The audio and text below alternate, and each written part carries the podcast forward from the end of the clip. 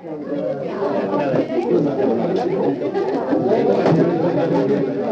hello and welcome to episode 215 of The Cool Room. It's your host, Davydd Griffiths, here, welcoming you into the chilliness of our large, big room and lots of interesting conversations to have here today. Really looking forward to sharing those with you. We're going to be having the third of the episodes that we recorded live with Maz out at Hawkers. Uh, really looking forward to sharing that one with you in the second half of the show. If for some reason you haven't listened to the first two episodes, which have come out in the last month or so, featuring Maz and that discussion, probably a really good idea to go back and catch up with those ones as some of the conversations do continue on a bit. Uh, but as ever, really grateful to Maz for the time that he spent with us and um, really grateful as well for some awesome beers. The one that we're talking about out there with him today is the Apple Brandy Barrel Aged Strong Ale. Look, genuinely, it was at the last day of 2020 2023 that I tasted that one and it shot right up there in my best beers of 2023 books. Uh, I think he's still got a few of those available online. Grab them, taste them if you can. It's a magnificent beer. As ever, a really interesting conversation with Maz, some really strong opinions uh, that you will hear. Uh, a bit of strong language as well, so let's not muck around. Let's just call that out. So if you're listening with the kiddies, you might not want to listen to the Maz bit, but that's, uh, we love Maz and we love his opinions. And as you will hear, particularly right at the end of that interview, his passion for the industry and his desire for success uh, for everyone who's part of it is huge. Uh, and that is something that we really do admire. Uh, and look, before we get to that, we're going to be talking to Nigel uh, Ayling. Uh, we've had him on the show before talking about the South Coast Ale Trail. Uh, today, we're going to be talking more about marketing of breweries. We're going to have him on the show a few times through the year. And we kick off that part of the show with a discussion about the fact that Brews News has shut down. And look, I just want to do a big shout out to Matt from Brews News, uh, who has been unquestionably one of the leaders of our industry, uh, both in terms of ensuring that you, the general punter, gets to find out what's going on, but also just encouraging uh, really good communications between breweries and brewers and the general public. So that's going to be a huge loss, but I totally understand and respect why Matt feels the need for a bit of time and a bit of a breakaway. So, look, it's another one of those things where we really encourage you to support your local brewery, support your local uh, media when it comes to craft beer. So many people who are passionate in this industry, but it's so hard to carve out a living out of it, as we have discussed many times before. Look, if you want to help us, well, how can you do that? Well, you do that by making sure, first of all, that wherever you find this podcast, you're giving us a like and a subscribe. It genuinely makes a difference. It ch- changes how all those weird algorithms work, and it makes sure that more people find out about us just because you've done that. Uh, and obviously, the other thing you can do to help out is to buy beer from our online store. If you search Cool Room Shopify, Cool Room Podcast Shopify, you'll get to go to the store. You'll get to see all of the things that we're putting up there, including the beers for our next sets of online shows. And really, that's what we're all about here. We love to send you out the beer so that then you can join us live on Zoom on a Thursday night uh, and taste the beers as we talk to the brewers. You can put your questions in, you can chat with them live after the show. Uh, we've got Hard Road coming up. We've got the Zythologist coming up, uh, and for all of our beer scientific nerds, and I say that with great affection because you guys are some of the loyalist fans we have. Uh, the science based uh, brewing that Zythologist does is going to be really great fun to talk about. Uh, and then it's going to be Fixation and Tom Delmont, a real stalwart of the industry. Uh, he, I know, has all sorts of exciting things to tell us about with Resin Fest coming up soon. Uh, but also we can get under the under the bonnet of Fixation and hear everything that's been going on there over the last couple of of years. Look, the other thing that I've been spending my time doing, uh, really exciting from my point of view, is getting things ready for the hair of the dog breakfast. Uh, as many of you will know, we've done the last few of those with Beer Deluxe, an absolute institution in the Melbourne beer scene. Good Beer Week isn't going ahead, but even like uh, a couple of years ago when there was no Good Beer Week, we're going to be doing the hair of the dog breakfast. Tickets for that genuinely will sell out. I have seen the menu that Talina is working on, uh, and they've made an absolutely awesome menu. Make sure you're following our socials so that you don't miss out on that news, uh, because tickets will go really quick once we put that out into the marketplace. Okay, look, that's a lot of intro from me. We've got a lot to talk about in today's show. As we've said a few times recently, the industry, the craft beer industry in Australia, is at an interesting uh, time. And uh, today you're going to hear some of the things that are making it both tricky to navigate, uh, but also some of the opportunities that are out there for people who are passionate and want to push ahead. Let's get on with hearing those interviews right now. And we're kicking off the show today with a return visit from one of our friends, Nigel Ayling. Nigel's back. Last time he was on, we were here talking about the South Coast Ale Trail. Today, we're going to be talking about one of his other adventures, which is We Love Craft Beer. Nigel, welcome back to the Cool Room. Thanks for having me, David. A pleasure, mate. How was your weekend? Uh, still the height of summer here in Australia. It was stinking hot down here in Melbourne. How about where you are? Yeah, well, I'm on the south coast of New South Wales um, in a beautiful spot called Merimbula. Um, we're sort of enjoying probably some of the best weather we've had this summer. So nice warm days, uh, long afternoons, beautiful water temperature, and uh, not too many visitors. So I, I can't complain at all. Did you get out to some of those breweries that we discussed last time you were on the show? Did you get out and have a nice cold beer somewhere? Well, I didn't get to a brewery, but I went to a pretty uh, exciting and exclusive um, arrangement, which was at uh, Ryefield Hops, who are based uh, in Bemboka, which is about 20 minutes uh, inland from here. And they had a uh, very impressive event called Dine in the Bines, which was basically a long table dinner um, in amongst the hop vines, which are at the moment, you know, at full sort of height because they're about a two weeks away from uh, from harvest. So yeah, it was a it was a really great function. Um, probably had you know close to 100 people there. Um, it was done in the like in the sort of evening, sort of from four till six or seven o'clock at night. Um, and it was a beautiful warm night, and they were uh, yeah long table dinner by one of the local chefs, amazing food, and some of the beers that they've um, have uh, done collabs with. Uh, um, these ones were from BentSpoke, but using Ryefield hops. So, so, yeah, it was a really great night, and uh, you know something that you really don't get the opportunity to do very often. So pretty cool. That sounds absolutely magnificent. I'm very jealous of that one. That mm. beats Cans of Melbourne down at the Flemington Bowls Club. yeah, well, once a year, so uh, yeah, it was pretty impressive. Now, as I said, we're here to talk. We love craft beer today, but just for those who haven't gone back to check the archives, let's just do the the quick overview of your journey in beer and how it is that you've got yourself to to this point. Because you've been working in, I guess, both beer and marketing for decades now. Give us let's have the quick Nigel story. Yeah, well, I guess my the, the, part of my beer journey started back in the late 80s when I traveled to Europe um, and discovered German lagers and just sort of fell in love with beer. Um, and that sort of continued, you know, from then all the way right up to now. I, have lost track of how many beers that I've had and tried. Um, and Untappd wasn't around then, but I'm guessing it's somewhere in the like seven to 10,000 sort of different varieties of beers that I've tried or different top beers I've tried over those years. So I've always had a really keen interest. Um, and yeah, back in 2015, I set up uh, We Love Craft Beer, which at the time was really a bit of a forum uh, for people to share their posts and reviews and talk about beer. So um, that was sort of, I guess, my uh, entree, if you like, into into working around the industry. Um, but yeah, for the last 15 years, I've actually run a digital marketing agency. Um, so that's my that's my day job. That's the one that actually pays the bills.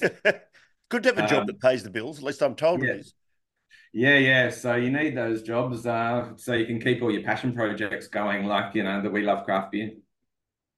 Well, let, we'll get onto that in a minute, but I guess it's a it's a very interesting time here in Australia. We're going to, but the idea is that we're going to get you on a few times throughout the year to sort of talk marketing and how breweries and probably to a lesser extent venues can can tap into that kind of knowledge and, and get a feel for what they should be thinking about when they're marketing their their products. But big news in the Australian craft beer industry and particularly in that sort of journalism come promotion sort of area with Matt at Brews News um, folding up his typewriter, if that's what you do with the typewriter when you finish with it.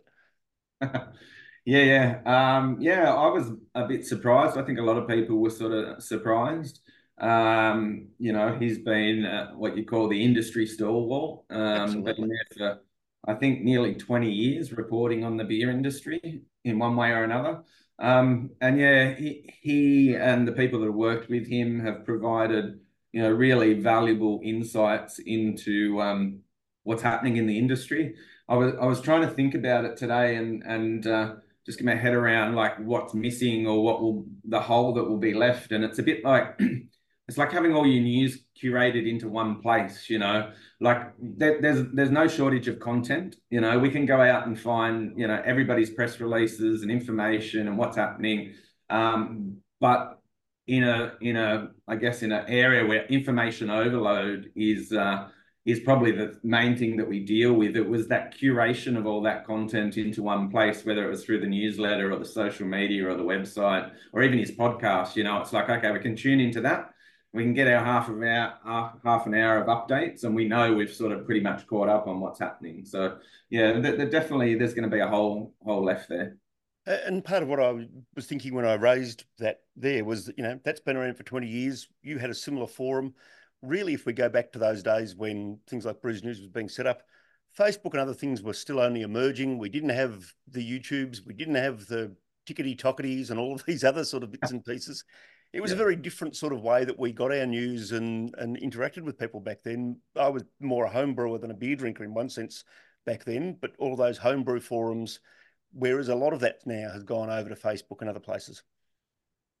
Yeah, and and I think um, you know from a marketing perspective, you look at that and you go, you know, again, information overload. Like, how do I how do I now like there's you know one stage we went looking for that sort of stuff and you'd subscribe to a newsletter because you think great that's a great way to get all that information and you know and then later on you realize you know hang on i'm subscribed to you know 15 different newsletters and i don't have time to read my emails anymore you know like it, it went from searching it out to basically being smacked in the head with it and that's one of that's one of the challenges with marketing really is like how do you cut through the noise how do you get your uh, bit of information or your bit of content to, I guess, to the top of the heap, or so that people are, are really paying attention.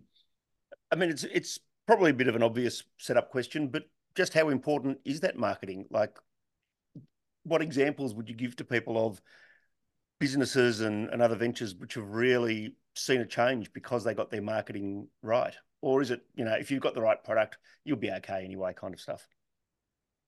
Oh, that's a that's the million dollar question, isn't it? Like I, I think um, you know, you can never afford to sit on your laurels. I don't think you can just go, I've got I've got a good product, I'm okay, especially in this industry at the moment.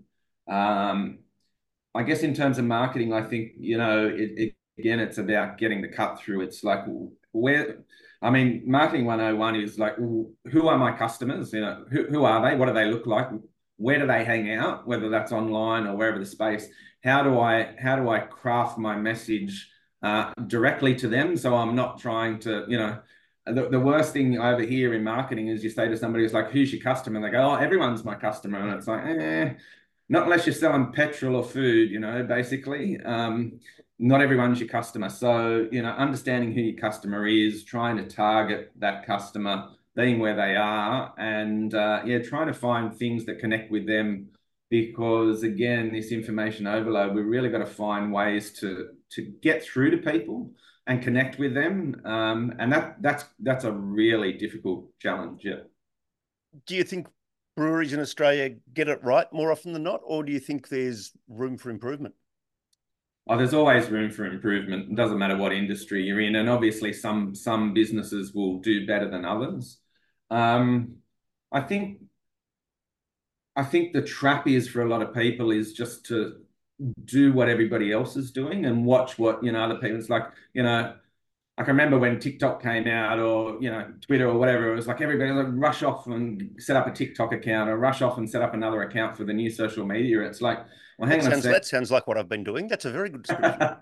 well, but then you sort of go back and go like, are you doing are you doing the ones that you're doing well? Like if you're already on facebook or you're already on instagram are you doing that well? And and if you're doing it well what sort of results are you getting? How are you measuring the results? You know one of the things that you know i think and it's common in all industries because i've worked across you know, multiple industries is people think as marketing is basically like I'll throw some money at the wall and and, and this marketing thing and see what sticks. You know, uh, I'll give that a go and I'll see how it goes. And really, like that, that's the the easiest way to, you know, excuse the French, but like piss a whole lot of money down the drain is basically just to go. I'll just give that a go and see how it goes. Like you know that that's a sure way of, of spending money and, and wasting time and effort that you know is probably not going to result in in a good result because you you're not really targeted and you're not really doing anything really well. You're just trying to be everything to everyone. And and, and again that's that's a that's a bad mistake to make in marketing. I, I see it a bit in other hats that I wear where people just think that marketing is effectively uh, using money to promote their Facebook posts yeah. but with no view to the post itself being engaging to a new audience or to someone who hasn't seen all of it before.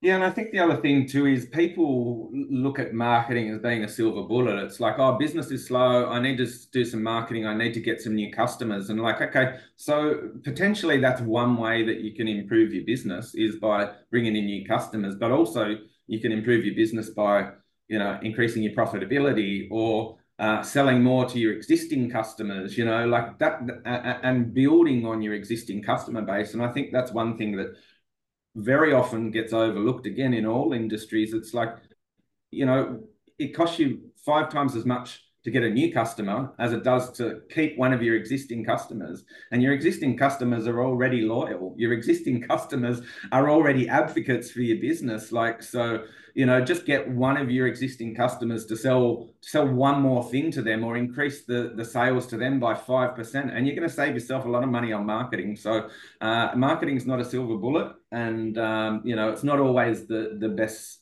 the first step to try and increase, you know, profitability of your business either.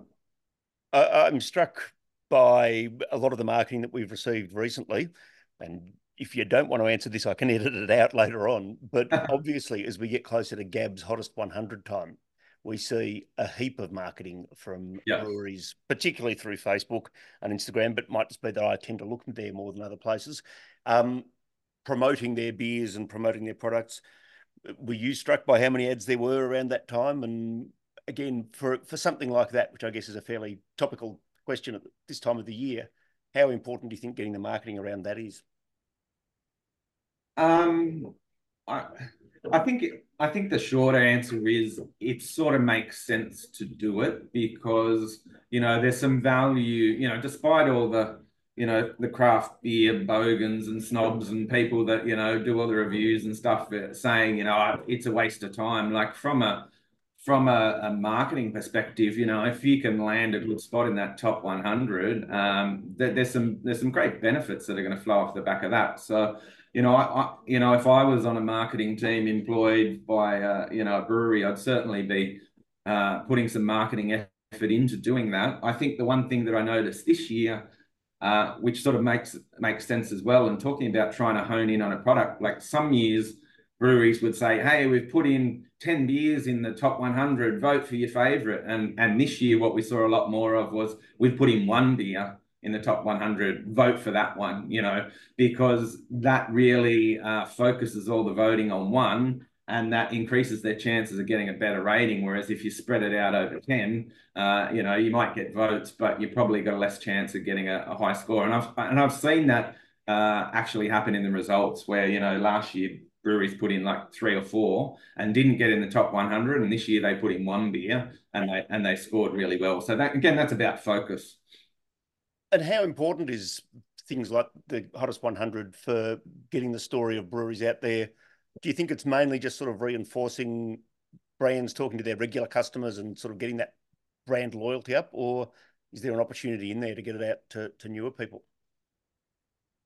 Yeah, that sounds like a uh, a can of worms that um, Matt, Matt, would love to to get hold of that question. And, Absolutely. And about. I think uh, I'm I'm channeling what Matt would say. He'd go, well, it's exciting within the industry and it sort of builds up hype for a while. But what's it doing outside of the industry? Is it really bringing new people uh, to the industry to try beer? And I think probably the answer Matt would say is no, it's not probably bringing enough new people to it, uh, to the industry. And I think, you know, there's two things you look at, you know, from a marketing perspective. If you're in the industry, basically what you're trying to do is get a bit of the pie, right? You know, there's a certain amount of people buying craft beer, there's a certain amount of breweries, and you, you're trying to carve out your section or percentage of that piece of the pie.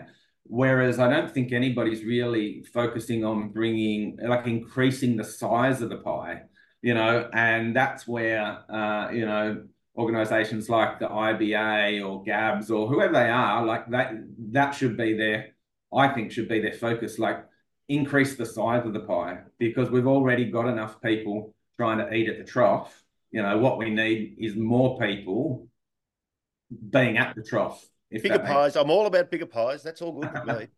yeah. So let's just talk perhaps briefly and really keen to sort of explore these ideas as we go through the year. But in terms of social media, if you were trying to grow the pie, if you know, if you were a brewery who was trying to, you know, expand into new bits of audience and, and get new bits of, you know, new customers, which of the various social medias do you think would be the, the, the one to start with?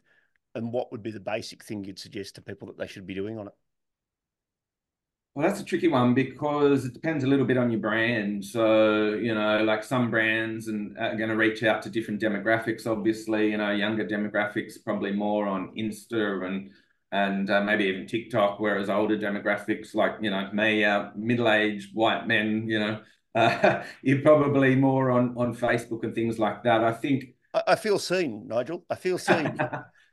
I, I, the one thing that I never do in when somebody comes to me and talks about marketing and they'll say, "Oh, what do you think I should do?" It's like so. The first thing is like, okay, as as much as I might been working in the industry or been working in marketing, like I, I I've got to say up front, like I don't know the answer, right? So so what the first thing I always do is look at the analytics. So the analytics will actually tell you the data, you know. So if you're on four or five social media platforms um, it's pretty easy to aggregate all that data into one place and look at it and go, okay, last month we spent, I don't know, 100, 300, 400 bucks on Instagram ads or whatever it was, and we didn't get any engagement. But we did one YouTube video and it went, you know, we got a thousand comments or whatever. Well, there's your answer, you know, like um, in marketing, it's like, look at the results, see what you've done. Uh, if, if it didn't work out, drop it or change it. And if it did work out, do it again because you're on you're on the right track. So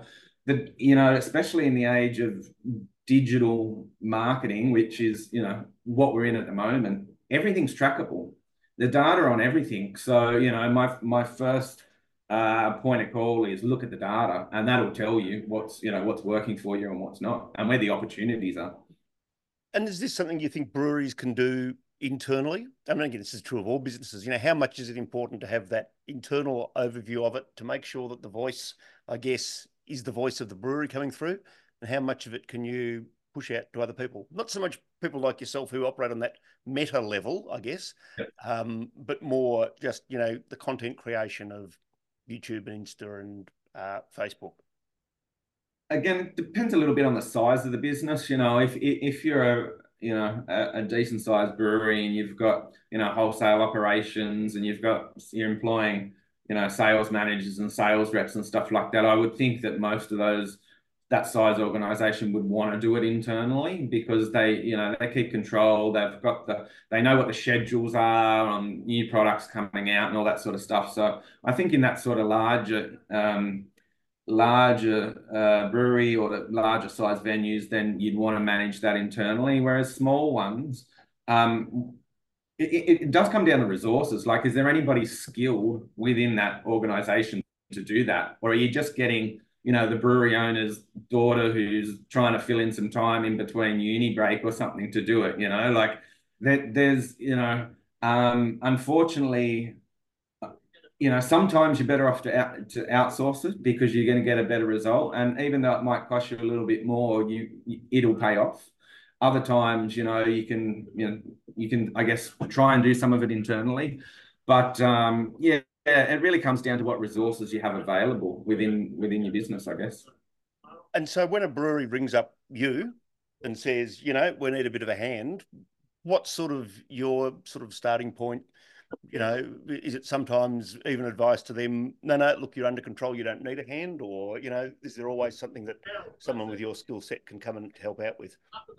Again, I'd just come back to the data. Like, you know, I, I can't, I, I, would never make a decision without looking at the information first. And and the thing is, often they would go, oh yeah, we're doing this with social media, and somebody else is sending out our newsletters, and we're paying somebody to do this. And I'm like, and I, I would ask, how's that going for you? And they go, oh, we don't really know. You know, it's like, well, okay, that's the first thing, because whatever money you're paying out now, if you don't know what results you're getting, like you know, it could be a total waste. It could be fantastic. You might be getting fantastic results. And if you are, then what you do is you increase the spend there. So again, I'd come back to the data, look at the data, and we've got, we use a really high level analytics program, which is designed for, you know, it basically aggregates all that information into one dashboard. So you don't have to log into your uh, Instagram account and log into your Google Analytics account. You just basically log into one account. You can see it all there in nice, shiny numbers and big, big, uh, you know, images and graphs and stuff like that, which makes it really easy. And I think once people, once you show that to people, they look at it, they go, oh, oh, really? I didn't realize we were like, you know, had such a good following on Insta, or I didn't realize we were spending, you know, all this money on Facebook and not getting any in return. So like that that's the real moment when people look at it and they go, okay, now I get it. And and then you it's easy to guide them and say, this is what you need to do now because we've seen, you know, when you do that, you get a good result. Or let's pull back from that because when you do that, you don't get anything in return. That makes total sense. I've got to say, that particularly the idea of having all that data in one place at one time. And I will happily put up my hand or unhappily put up my hand and say, that I never look at it in that context. You know, from time to time, I'll go and sort of see what the followership or like what the response rate is on things like uh, like Facebook or on Insta, but never sort of actually taking the time, which I probably should, to consider them all in light of each other and see where things are working, where they're not. Yeah, well, it's just a matter of you know, uh, so many people again they'll say, oh, you know. I went to this Instagram thing and they said you've got to do this and you've got to post regularly and all this sort of stuff. And it's like, yeah, great. How's that going for you? I don't know. um, okay, well, just maybe before you spend, you know, another, you know, three, four, five hours a week, you know, setting up a TikTok account and setting that up and doing all the creating all the content and the reels and whatever. Maybe have a look and see how how what you're doing is going, you know, and see if you can improve on that. Because again, it's a lot easier to improve on something that you've already got in place than it is to go and set up something new again. So it all takes time and. Uh, yeah, you, you want to make the most of what the precious time that you have if you run the business. Now, look, this is really just a bit of an opportunity to whet people's appetites for the conversations we're going to have during the year. And I guess the, the question for you, it's still close enough to the start of the year to say, you know, what are you looking forward to with We Love Craft Beer in 2024? What, what are your goals? Well, so um, I, I, made the decision, and it's probably uh, couldn't have picked a worse time, but I made the decision this year to uh, focus entirely on working with the craft beer industry. And I've been, I've run a digital marketing agency for uh, over 15 years now and worked with a lot of different industries. I worked in tourism, I worked in retail, I worked with sports, because they're all industries that I've been around for a long time. And obviously, you know, I've had a keen interest in beer all that time, but I haven't necessarily gone out looking to work with um, businesses in the brewing in the beer industry, and I thought, you know, it's time to combine that, you know, the passion uh, with the work. Um, I of feeling a little bit um, tired of working in the same industry and wanting a little bit of change. So it, it's funny because it's I feel like it's a new start, but really it's not. You know, I've been run, doing digital marketing for 15 years, just doing it in different industries. And it's a bit like if you're an accountant, you know, like it doesn't matter what industry you're in, you're still bringing something to the table. And it's for me, um, you know, I'm just, I'm still offering the services, working in the industry, marketing expertise, all that sort of stuff. But I'm just working with with what's probably a new industry for me. I've done a little bit of work in the past, and as you mentioned earlier, you know, the South Coast Ale Trail. Um, I set up that two years ago, and that's been a you know a really great example of uh, working cooperatively within the beer industry. You know, we've got working with a number of breweries and doing a, a big marketing push for them, and uh, I've really enjoyed that. Um, so yeah, my goal this year is, I guess, probably just to work with a few new clients in the beer industry, and see if I can, you know, offer them the same sort of support and help that I've helped uh, with other people in other industries. Well, I think we're going to have a heap to talk about in 2024. It's turbulent times, but even out of that, there can be exciting times as well. Tell us, how do people track you down if they're wanting to get some advice from you? And um, we will obviously put out a call to people to let them know that they can let us know what they'd like to hear from you about on the podcast as the year rolls on. Yeah, for sure. So uh, best way to go is just through We Love Craft Beer, which is is the website. I mean, it's LinkedIn and socials and stuff like that as well. But uh, like everybody, I'm sort of trying to keep my own business up to date as well. But I did launch the new We Love Craft Beer website in uh, in early Jan this year, so that's all up to date. And if people want to reach out through there, they can. And like you said, you know, if we get, I'm happy to come back and talk, you know, at other times during the year. Um, I guess it, the thing is, you know, figuring out what people want to hear about, and you know, we can obviously tailor a discussion around that. So yeah, if people have got things that they want to hear about, uh, happy to uh, um, bring that up as a topic of conversation and see what we can do to to help.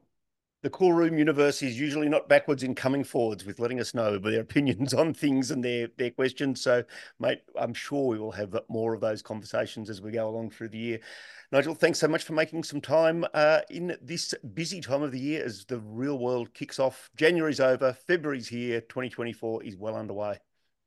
Yeah, thanks, mate. I appreciate the opportunity, Davydd, and uh, yeah, to all the industry and people out there, um, keep your head down. Hopefully, it's uh, it's going to get better. Well said, brother.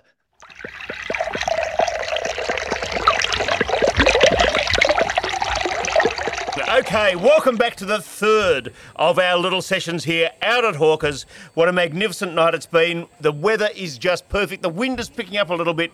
It's time to warm the cockles of our hearts, and we have exactly the right beer to be doing that with. We have, well, first of all, I just love the look of this can. But first of all, we have the Apple Brandy Barrel Aged Strong Ale.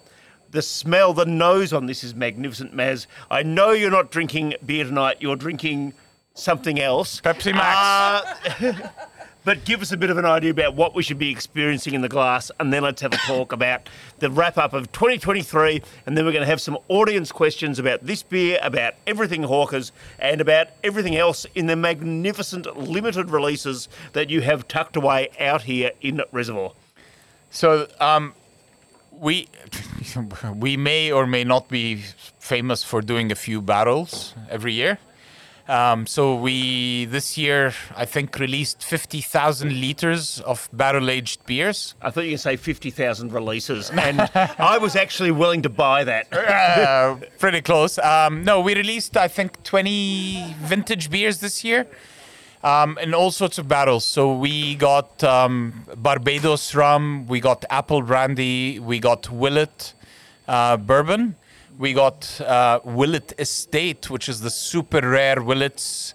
Uh, we got Willett Estate Rye. We got, uh, fuck me, what else? Oh, uh, and we got maple barrel aged beers. Uh, th- this is, I think, a new one for Australia. Mm. We actually got um, barrels from RIS, which is uh, probably the US's most awarded maple syrup producer and their top end um, maple syrup that wins all the awards is one aged in ex bourbon barrels. So I think they were either Heaven Hills or JD or something like that.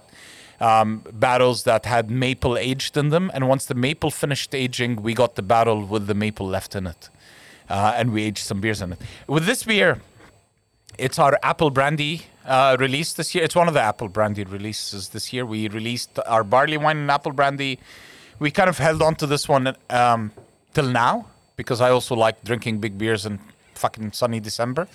Uh, I, I really don't care if you don't like it, and you can you can buy it now and drink it when the sky goes dark. I don't care. um, I like drinking it now. Um, this base beer, our our white stout has changed over the years. So again, we're talking about the evolution of, of beers, right? So our white stout is originally brewed to a certain strength, aged in bourbon, and then cut back with fresh white stout brewed after the bourbon barrel aging. So the bourbon plays a kind of a very secondary role. Um, and that's when we add the coffee and the chocolate and the vanilla in it to kind of replicate the flavors of the big of the big stouts. In our second year of brewing white stout, it, it was such a runaway success. We were like, "Fuck, we have to do this again." Uh, we released a double bourbon barrel aged stout, which was basically the uncut version of the white stout. Now, normally, we wouldn't brew it to a high ABV and we'd only slightly cut it back. Um, but we realized that if we were going to release a barrel only, which meant it had to be in barrel longer, uh, a lot of these barrels, because it was lower ABV, were spoiling, so we had to s- throw away a lot of those barrels. Third year going in, we brewed a true double strength bourbon barrel aged white stout. Um, so it finished much higher in ABV. It also rated much higher on Untappd. Um, and this year we decided uh, the great Untappd. Do you fucking- still check? Like last year, you said you still check. Yes, I still check Untappd because I, I check Untappd because sometimes you will pick up faults, like someone will buy a bad can or something like that, and they will rather than contact the brewery, they feel the need to check it in on Untappd, which I don't really care about the rating, but I don't want people to have a bad experience. So I re- I always reach out and say, um, "Have you had a bad can? How can we fix this for you, if possible?" Um, it, it, it, I'm the one thing that drives hawkers beyond just the liquid itself is providing that experience to the consumer. You know, when you buy a hawkers, that there was a lot of passion put from the time it was an ingredient to the end product when it was delivered to you. It doesn't stop when we deliver it off to our third party provider. If we if you ship with us, if you buy it somewhere and there's something wrong with the product, we will fix that. Uh, or, or at least try to fix it if you're not taking the piss, right? Um, you know, if you have a small dent in your can and you come up, well, fucking life is a bitch. Calm down. But if there's something genuinely wrong with the product, I, we will do our best to fix it. Anyway, um, so this year we decided that before we added um, the coffee and the chocolate and the vanilla that, that make our white stout, the base beer was super delicious. It's a strong ale. So we segmented part of it and put that in apple brandy, and this is what you're drinking today. It's the it's basically the base white stout, without. Tell us what a strong ale is by style. Again, people will be listening to the podcast, whether they're in the Bahamas, whether they're somewhere else. They It's- may not even know what a strong ale is. It's a very loose term that can cover a lot of beers, right? So this year, for example, our bourbon barrel aged uh, barley wine won the, the trophy at the Indies for uh, the best strong ale. Which, by the way, we didn't collect the trophy. I, I was going to ask, did you? Uh, that's a, you, Maz, did you collect the trophy? I am an advocate, as as many of you know, for independent beer. I believe strongly uh, in the passion and the creativity and the stars in the in the eyes of people making this product. I believe the industry has some amazing human beings. With all its faults, it's it's a really fantastic, inspiring place to work and and thrive and interact we have an IBA that f- over the last few years has been stuck in this difficult place where they've been it's almost like Stockholm syndrome where they're stuck in this space where they can't stand up to government. They feel that they're trying to push the envelope but they don't want to upset anyone. They don't want to do what it takes. So you know a couple of years ago there was a massive recalculation of the indie awards because there was a fuck up in the calculations. And they came up with this new scoring system, which I wasn't aware of because I, when I enter a competition, I don't, you know, in the Olympics you win five golds, six silvers, three bronzes. The next guy wins five golds, less silvers, less bronzes. Uh, and it's based on how many medals. If you match the same medals, you go on to the next level. In the AIBAs, they're very clear. It's your top four average score. And if those match, you take the fifth beer.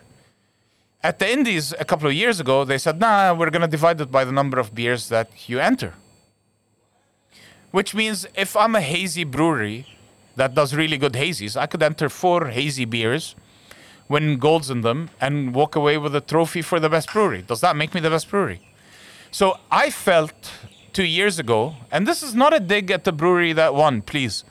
I felt the scoring system was not adequate and representative to bring out the best in craft beer. Because for me, a champion brewery is a brewery that brews in many different styles, scores in multiple different beers. You know, if Lebanon enters the Olympics with one guy who wins the gold medal, they're not the champion Olympic country, right? It, it fucking makes no sense. So I raised my concerns and and screamed because if you actually calculated two years ago, under any other system, we would have won champion large. Last year, they came to me and they said, "Oh, you know, we fixed the system, we fixed the fucking uh, scoring. How is it this year? It's going to be based on not the number of beers you enter, but on the median of the of that category. So, how many? What is the average number of beers that the large breweries enter?" And I said, "Okay, what's the average large breweries number so I can enter that number?" Oh, we can't know until people enter. So you all enter a competition not knowing where the fucking goalposts are. And you tell me that the reason I'm entering this competition because I want judges' feedback, but then you penalize me for entering too many beers, despite the fact that we win in every beer. No thanks, I'm not a part of this. And I had a whole argument back and forth with with the CEO of the IBA and with the chairman of the IBA, uh, and Richard said, "Trust me, trust me, this this will work." It's a fucking great system. It makes sure that it makes sure that breweries don't win on a one trick. They're not a one trick pony brewery. And I said, trust me, trust me. I've been around as long as you have, and that's not gonna fucking work. The ever argument of you got to change the system by being in it and not outside it. Don't scream at people from the outside. Try and do your thing. I succumb to it because I don't want to rock the boat. They're doing their best. I don't think they're doing enough. So I said, all right. We entered the number of beers. And again, the brewery that won, if you actually look at the beers they won, we won a trophy, more golds, more silvers, and more bronzes than the, ne- than the brewery that actually won trophy. But the logic there was, well, the industry had an average of 11 entries or whatever, 14 entries, and you entered more beers than there should have been. I had a trophy for a beer but I didn't win. And they had less medals, and I didn't win. So from now on, I, I left the trophy where it belongs. It's, it would have been a doormat here, so they may as well fucking use it uh, for next year's uh, entry. They can wipe out the name and put, give it to the next schmuck who enters that beer. There's our T-shirt. It, it would have been a doorstop. Sorry, I said doormat. It should have been a doorstop. Um, I, I I, I, I'm all for supporting the industry. I don't want to diss the, the IBA. I mean, it's, it's like the independent seal.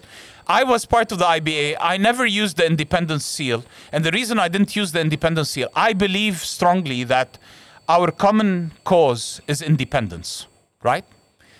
The American Brewers Association gave away the independence seal to anyone independent, whether they were a member or not because they wanted to fi- to increase consumer knowledge of what was independent and what wasn't.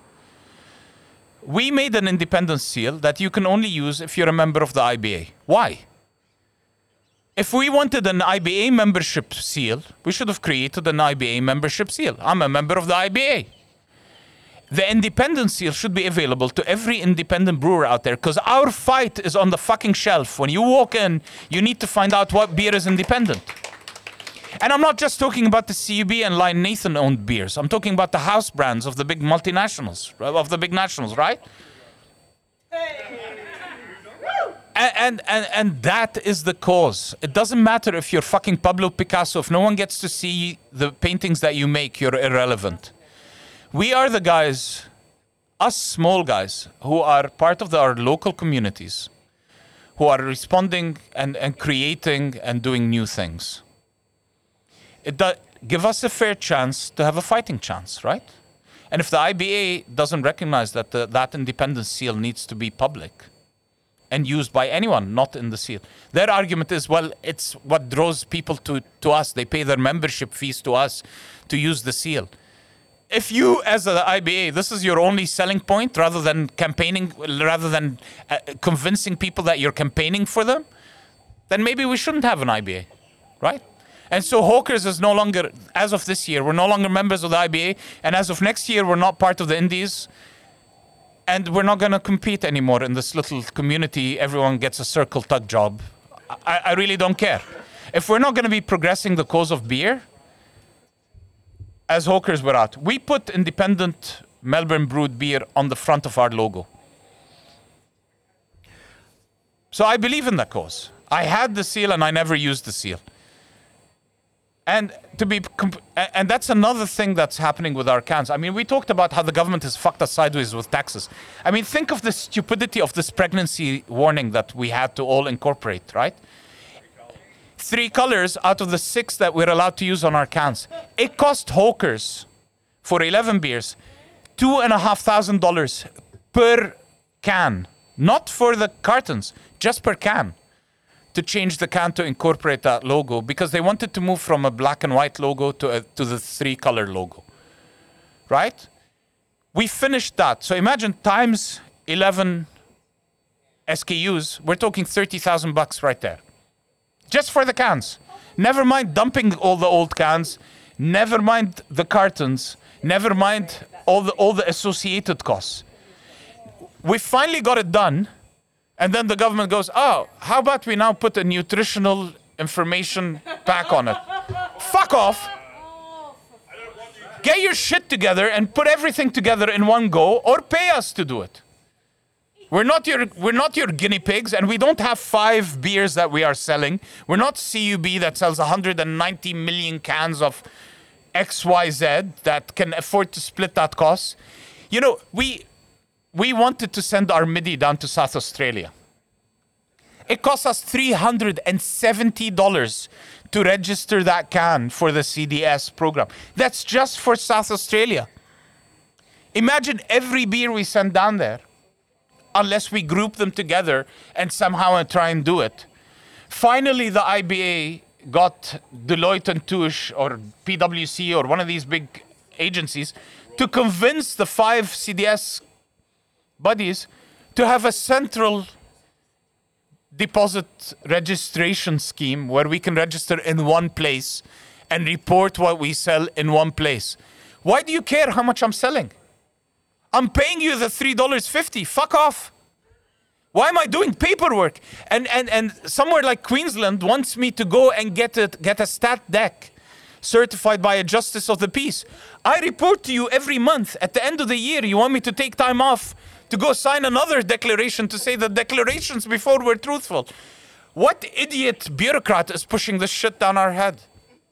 It's not just the cost of doing business, it's our time and effort in dealing with these morons. Now, Maz, I reckon that's a really good point for me to intervene because otherwise, otherwise, you've indicated to me already that you've got to get up and go for a ride at five, 5 o'clock in the morning, and, and I'm really worried that you would actually still be here on a rant which actually has a whole lot of legitimate stuff uh, in it. So I'm not trying to knock what you're saying there at all.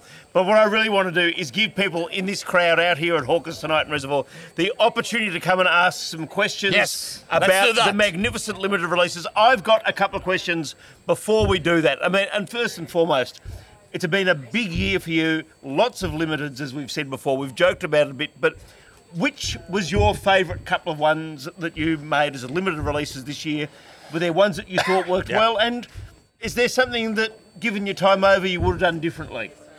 So I love I love our experimental series, right? I love delving into terroirs, and I can tell you in January, you are going to get the next release, which is an experimental series of three parts with yeast.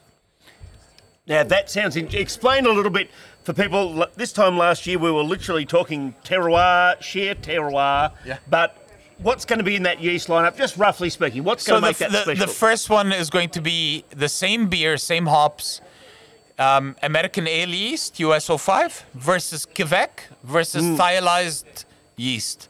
So with, with enzymes to break down the thiols and see what that has, to, what that impact has on the beer. So we're, we're talking about isolating yeast from different areas, one from Norway, one from the US, and, and one from England, and, and seeing how that affects the actual beer without changing any of the ingredients uh, in there.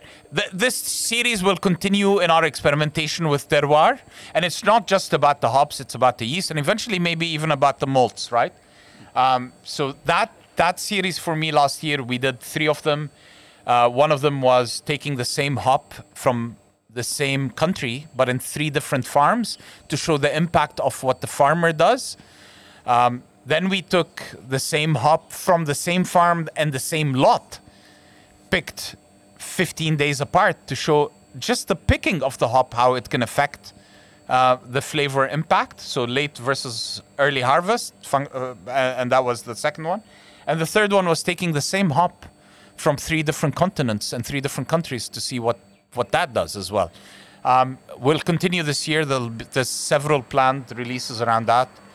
The other series that I really loved, and I, it was just a, a game that we played as brewers. We identified a certain number of hops and a certain number of malts.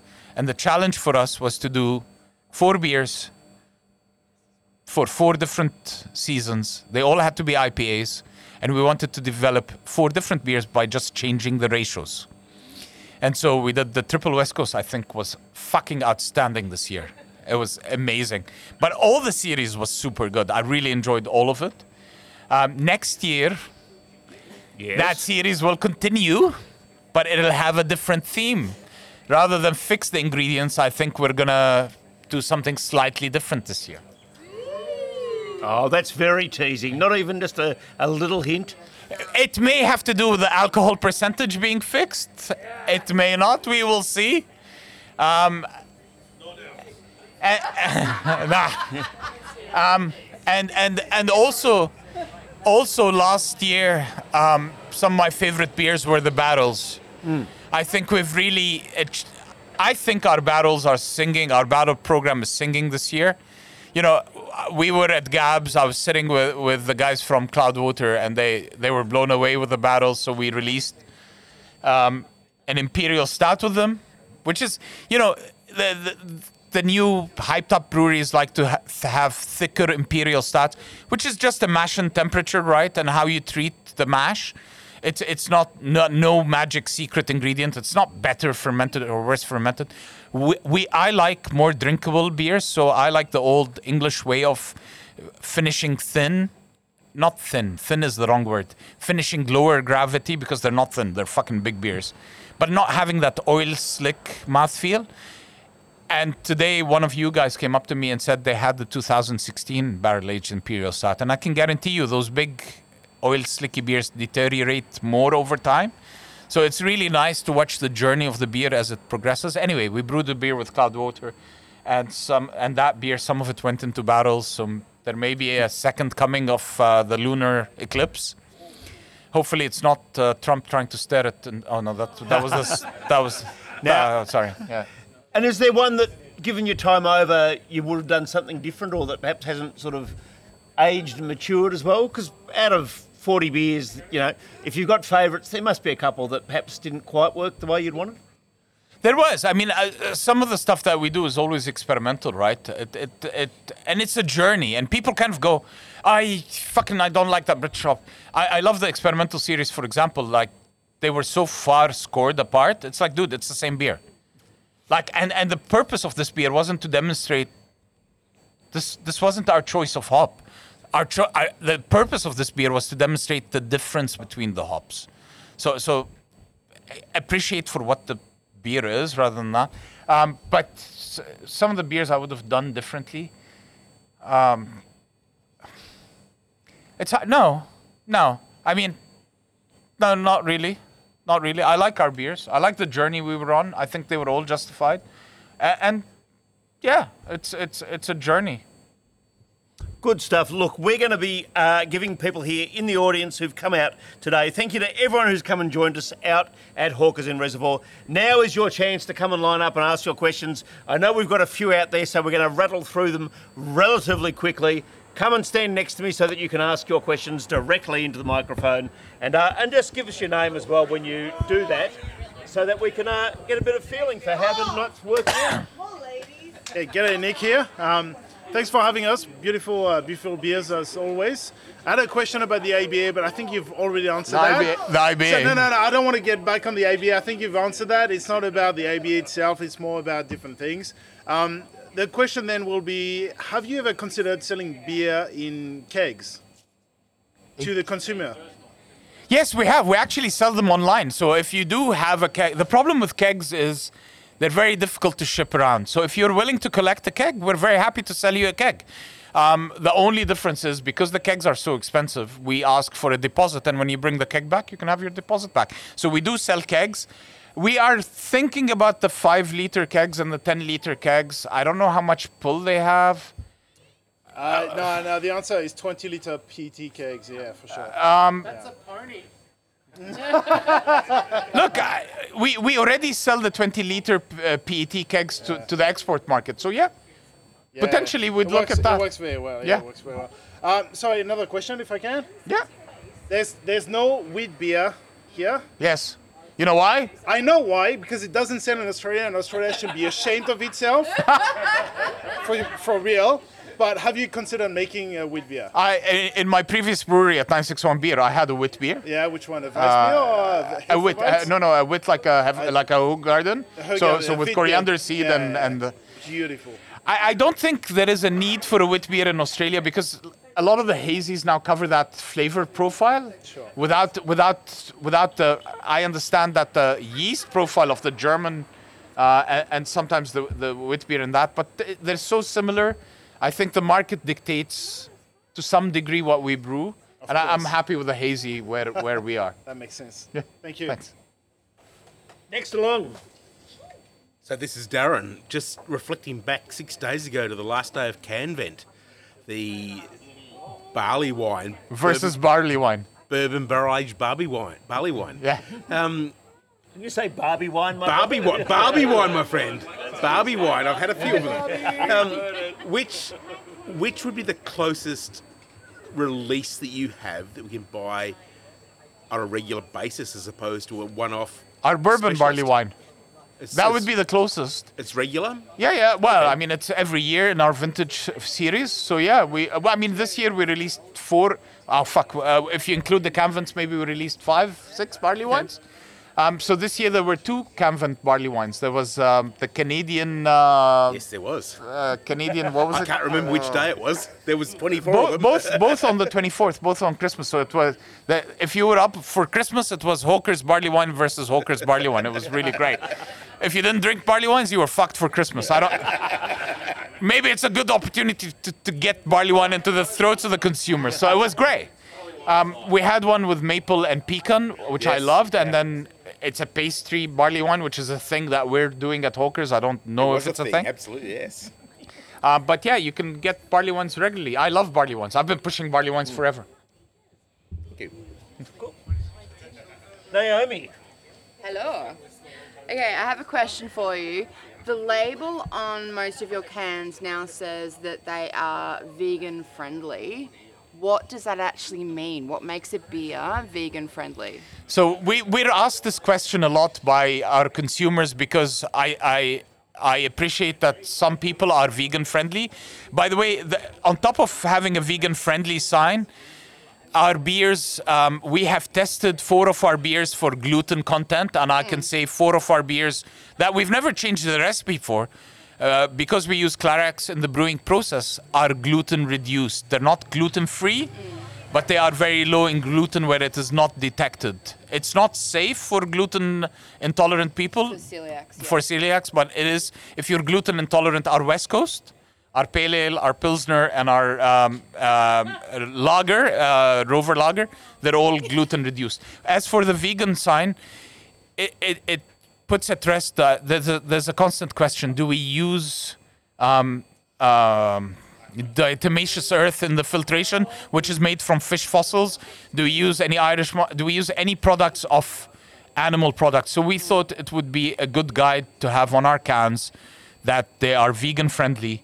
We also have a guide on our cans if they are cellar ready, if people should cellar them, because some of the big beers we release are not made to be held on to for very long.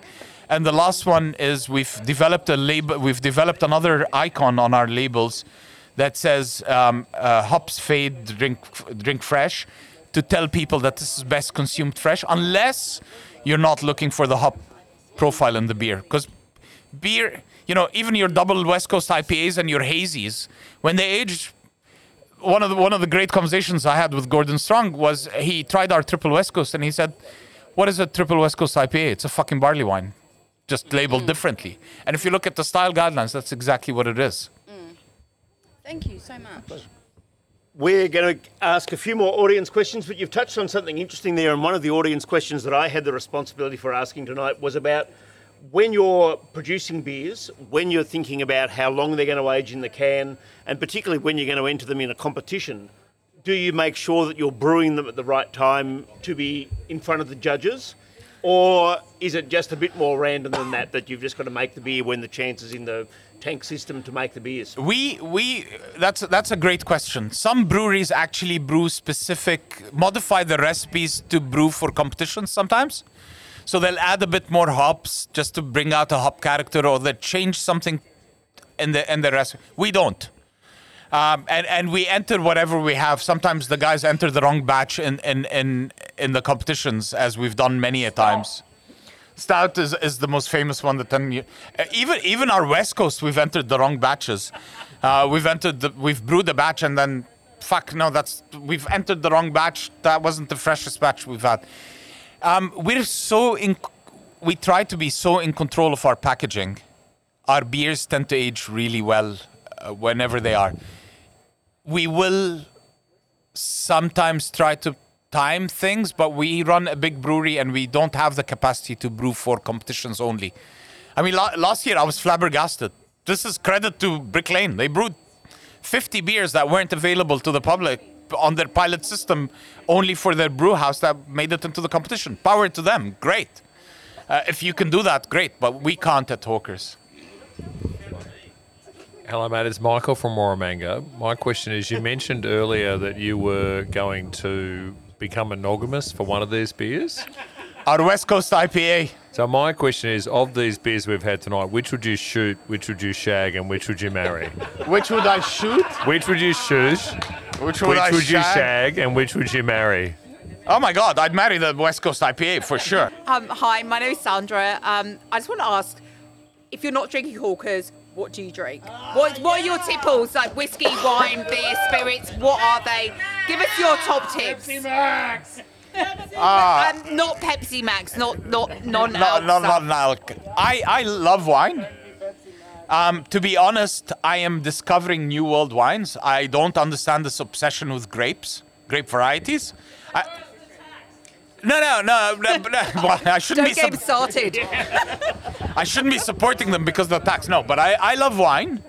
Um, I, I, I am an old world wine drinker, so I find vineyards in France that have developed blending over years and the consistency of being a Grand Cru over the years amazing. I don't understand when people go, I like Shiraz. Because what Shiraz? From what terroir? What year? And how was it treated? So that doesn't, it doesn't resonate with me. I'm discovering all these new uh, fantastic wines from New Zealand and the US and Australia.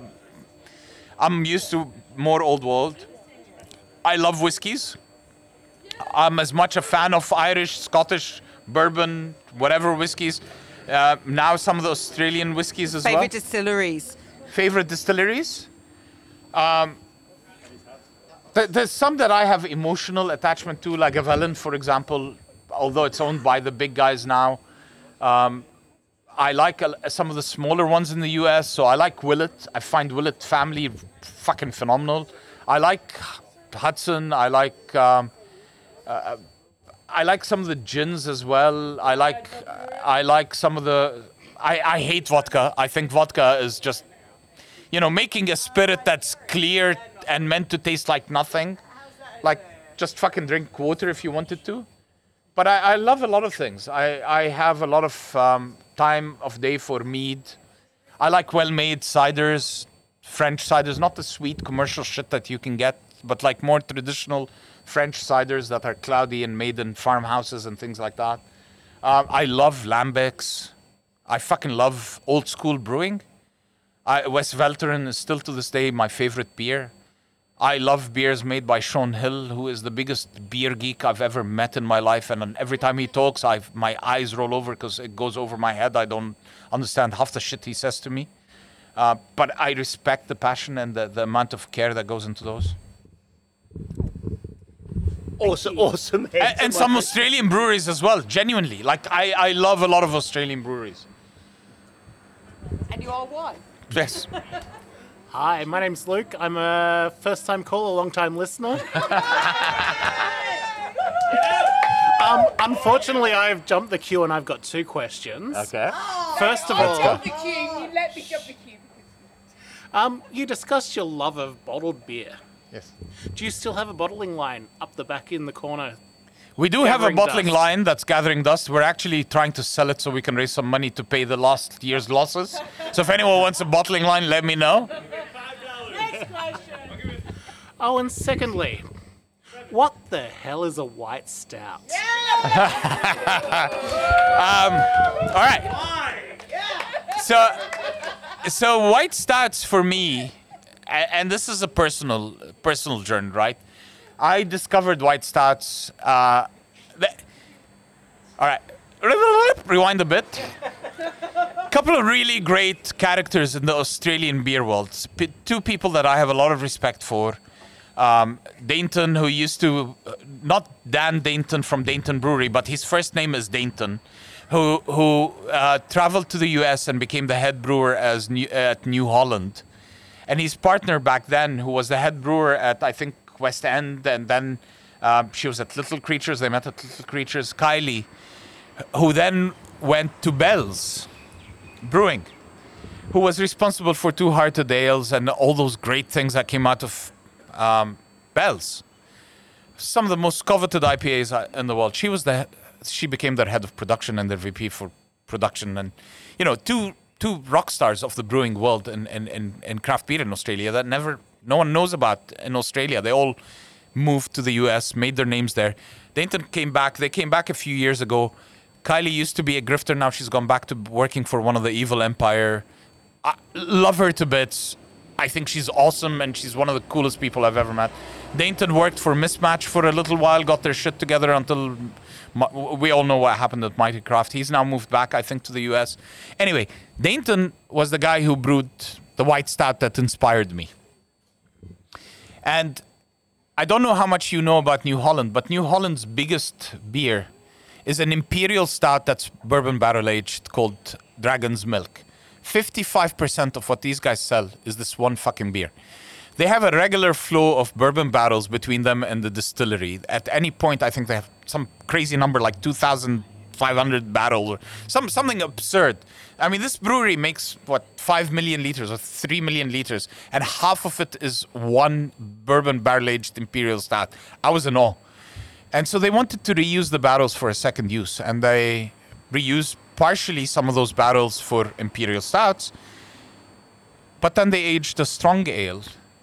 And the aim of that white stout was to create a beer of those kind of the bourbon is in the background. It's not the primary driver behind that beer, but they wanted a beer that tasted like a stout, but didn't look like a stout. And so they looked at the notes, the flavor notes that they were achieving, and they tried to replicate them in a light, strong ale. Which, if you think about our whole trip, our whole journey about terroir and trying to uh, change the conversation in beer to flavors and palate descriptors rather than ingredients, this is another extension of that. You're picking up the coffee, you're picking up the chocolate, you're picking up the roastiness, but it's not a stout. And that, that to me was what our white stout was. It's a great answer. And we have one question left. One question left from Tony. Tony, our, uh, Tony X Hawkers, who used to be our CFO, he's the This this could be good. he, he, he's the man I made grey haired because of all the shit I spent. right, look at the grey hair. no, my question, Mazen, is like during my time with Hawkers, we did some really great co- we did some really great collabs with Liberty and Bo and Luke and St Hildegards and those sort of places. I was wondering, there's two parts to the question. One, which of the collabs you've done over your time with Hawkers has been your favourite? And is there any plan to do any more over the, the next 12 months? Yeah, absolutely. I mean, for me, uh, uh, collabs are not a marketing exercise, right? A lot of a lot of brewers these days, I feel, use collabs as a as a cross brand marketing. No, nothing wrong with that. If you've got brands and you want to increase each other's strength and build on each other's strength, fine, great. But for me, collabs, and Tony would know, we we would be hands-on involved with the brewing and the conversations and developing and and and really it's a it's a labor of love that I mean Bo and Luke went through. Um, it's originally and against the grain beer, and we kind of bastardized, uh, bastardized it and made it Australian by putting it through rum barrels. Um, over the years, my favorite collabs have been against the grain. Uh, because that that beer, Bone Luke, and at the end of it, me me, uh, we, we all got a tattoo together at the at the parlor. So it was my first tattoo, and it was my son's name, so I fucking love that beer. the other collab that I really loved making, and for me, it was the foundation of our West Coast IPA. Was the knife party with Liberty? It, was not, it wasn't knife party. It was, it was knife party. It was called knife party with Liberty Brewing because I think Joe Wood is one of the best technical brewers in the Southern Hemisphere, if not the world. And we learned so much. This man is amazingly generous with his knowledge, a very dear friend, and he helped hone in our understanding of water chemistry and how it can accentuate hops. And he really took Hawker's brewing to the next level just through his generosity and sharing knowledge with us. And so for me, this beer, uh, in large part, is is Alex Lovelock meets Joe Wood and and that kind of collaborative uh, atmosphere. We do plan a lot of new collabs. Um, in the same spirit, but we're not just going to jump over um, the collab. Oh, one more, one more collab that I, I love that I think was a disaster, but I loved it, is our Aquavit barrel aged wheat wine with Crux fermentation. That was actually really That was one of the best fucking beers ever. And conceptually, this is this is Larry Sidor. For anyone who doesn't know Larry Sidor, Larry Sidor was the head brewer at um, Deschutes Brewing. And before Deschutes, he was with, one of the big guys. I think it was Molson Coors. I think he was the head brewer at Molson. Uh, Larry quintessentially created American porters. And another amazingly generous, wonderful human being, great fr- friend of mine. Um, and we developed this recipe of brewing a wheat wine in aquavit barrels that would make it more spicy and develop that develop those off flavors. Didn't didn't sell very well because people the market wasn't ready for it back then. I think it's still tasting great, um, but that was that was another one of those um, collabs that I loved. That's a great answer. I've got to say that I love the technique there. I love the fact that so many people have joined us out here live at uh, Hawkers in Reservoir. Uh, I love the fact we've got first time listeners or first time callers, many time listeners. I really love the techniques of those who've come later, though, who can understand the way to ask two questions is to say it's a two part question. It's not really a two part question at all. You've just got two questions and you've found a way to ask both of them, and I love that. Tony, thank you for being out here tonight. Thank you to Can, I- everyone can I who's make, joined us can I tonight. make can I make a finishing statement? Just Uh, I, I thought I was going to get away with editing this into three episodes. It's clearly going to be a four episode. No, because this is the, to me this is very important. I am part of a greater guys. I am part of a greater industry and I value everyone in this industry and I value very much the support that you guys have given us over the years. This is a this is a cry from an industry that is deeply in pain. And I carry the voice of everyone that is in pain in this industry. Please be conscious that a lot of brewers are in pain and are at risk of going out of business this year. They need your help, they need your support. And yes, every dollar does count. So when you do go out there and buy beers, please, please, please try and buy from anyone in, who is independent, who is local, who is part of your community, because they are hiring, they care, they hire your local people, they give back to the community, they're an integral part of this community. And these are genuinely good people out there. So this is my my my finishing cry for the for the year. Normally I try to finish on an angry